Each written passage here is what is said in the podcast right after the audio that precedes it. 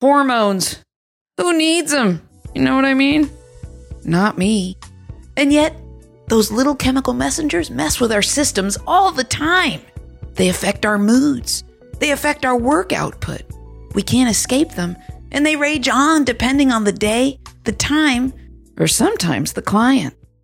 So, why aren't we talking about it more often? Welcome back to Why Are We Shouting? with me, Jill Salzman, here to help entrepreneurs get down to business.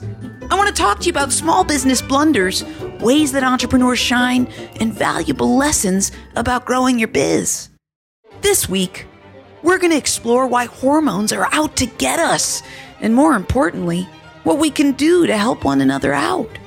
I'm no doctor, but I know that they're affecting every working woman in the world, whether or not she wants to admit it. It might be time that she does.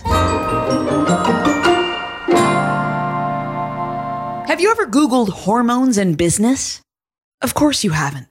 So I did it for you, and what resulted is striking. I can start a hormone health business. I can boost my own hormones. I can read about how hormones and chemicals are all linked to our emotions. And I can even find out the market size of synthetic plant hormones. In my quick search, I didn't see a single result talking about hormones and how they affect someone that's running a small business. In a recent slew of events, and by recent, I mean the last 10 years that I've been an entrepreneur, I've been tracking how I feel during my work days. For six years before I started to do that, business burnout was real.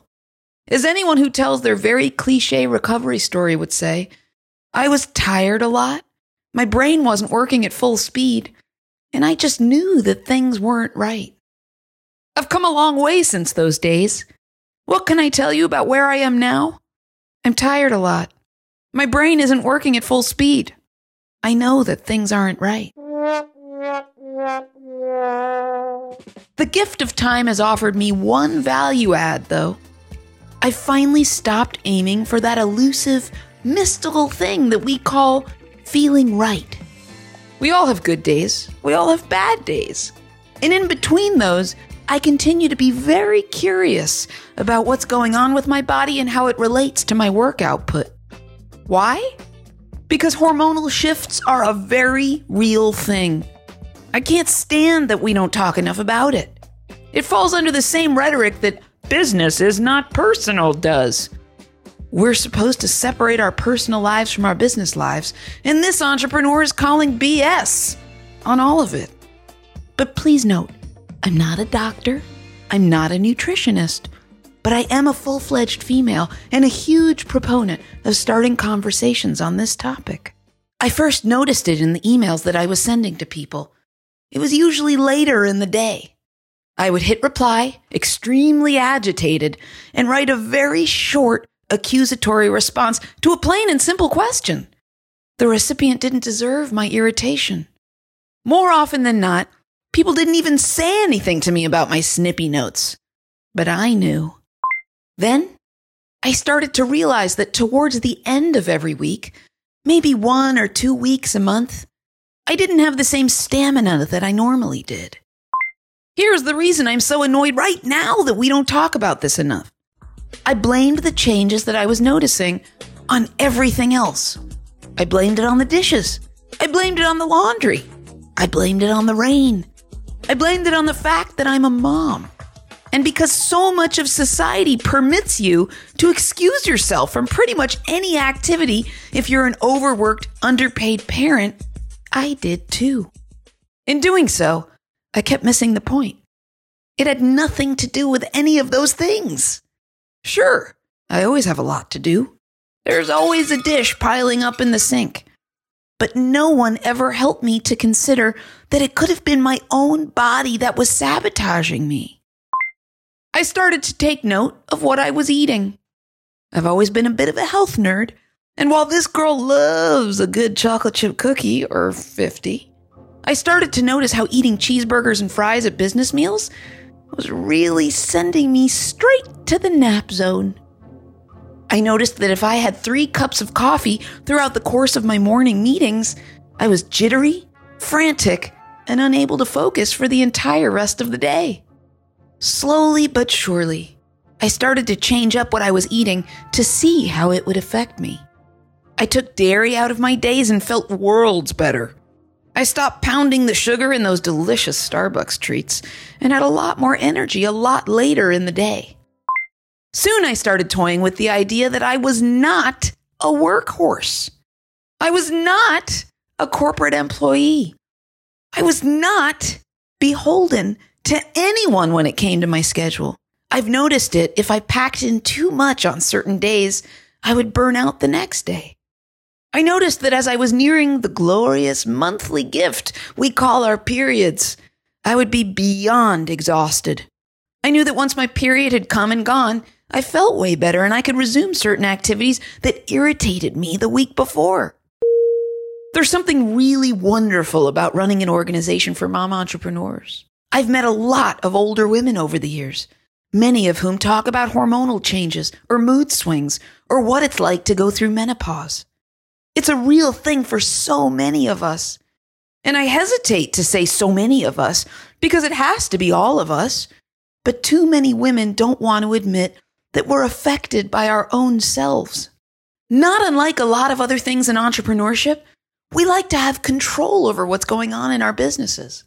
Most of the time, we can build our businesses so that we have control over everything. This is one of those areas where we don't have control over our hormones when they rise or when they fall. Perhaps you're a hormone health expert and you have more knowledge about how to do that. And if you do, please call me ASAP. I found that it's a matter of accepting the fact that there are these unpredictabilities that we can work with.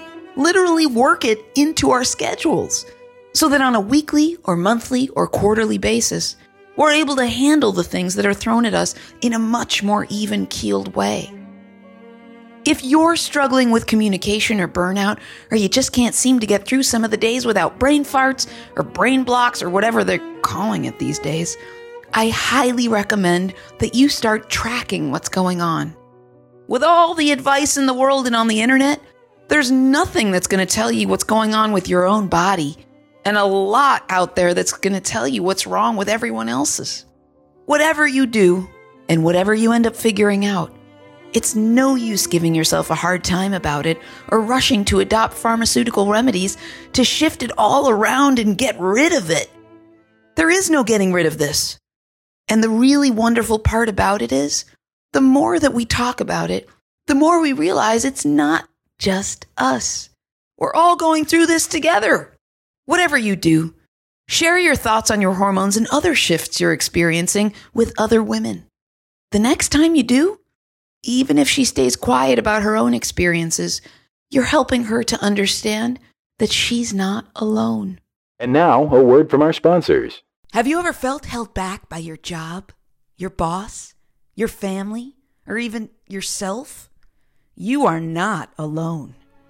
Now more than ever, women of strength drive, and color need to come together and create a safe space to emerge into the leaders we're destined to be.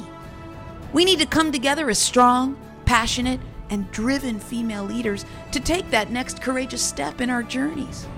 That's why this Saturday, October 30th, the Moxie Women Conference will be an incredible time.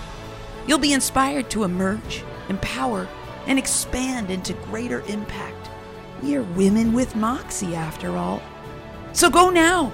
See the amazing lineup of speakers and register today at moxiewomen.com.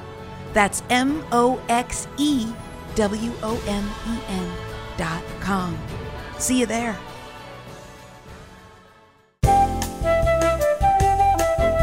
You don't call, you don't write, do both. Call or text me at 708 872 7878 or go to jillsalzman.com slash podcast. You can record a message there so that I can talk to you in a future episode. Go to ratethispodcast.com slash why are we shouting and leave a review.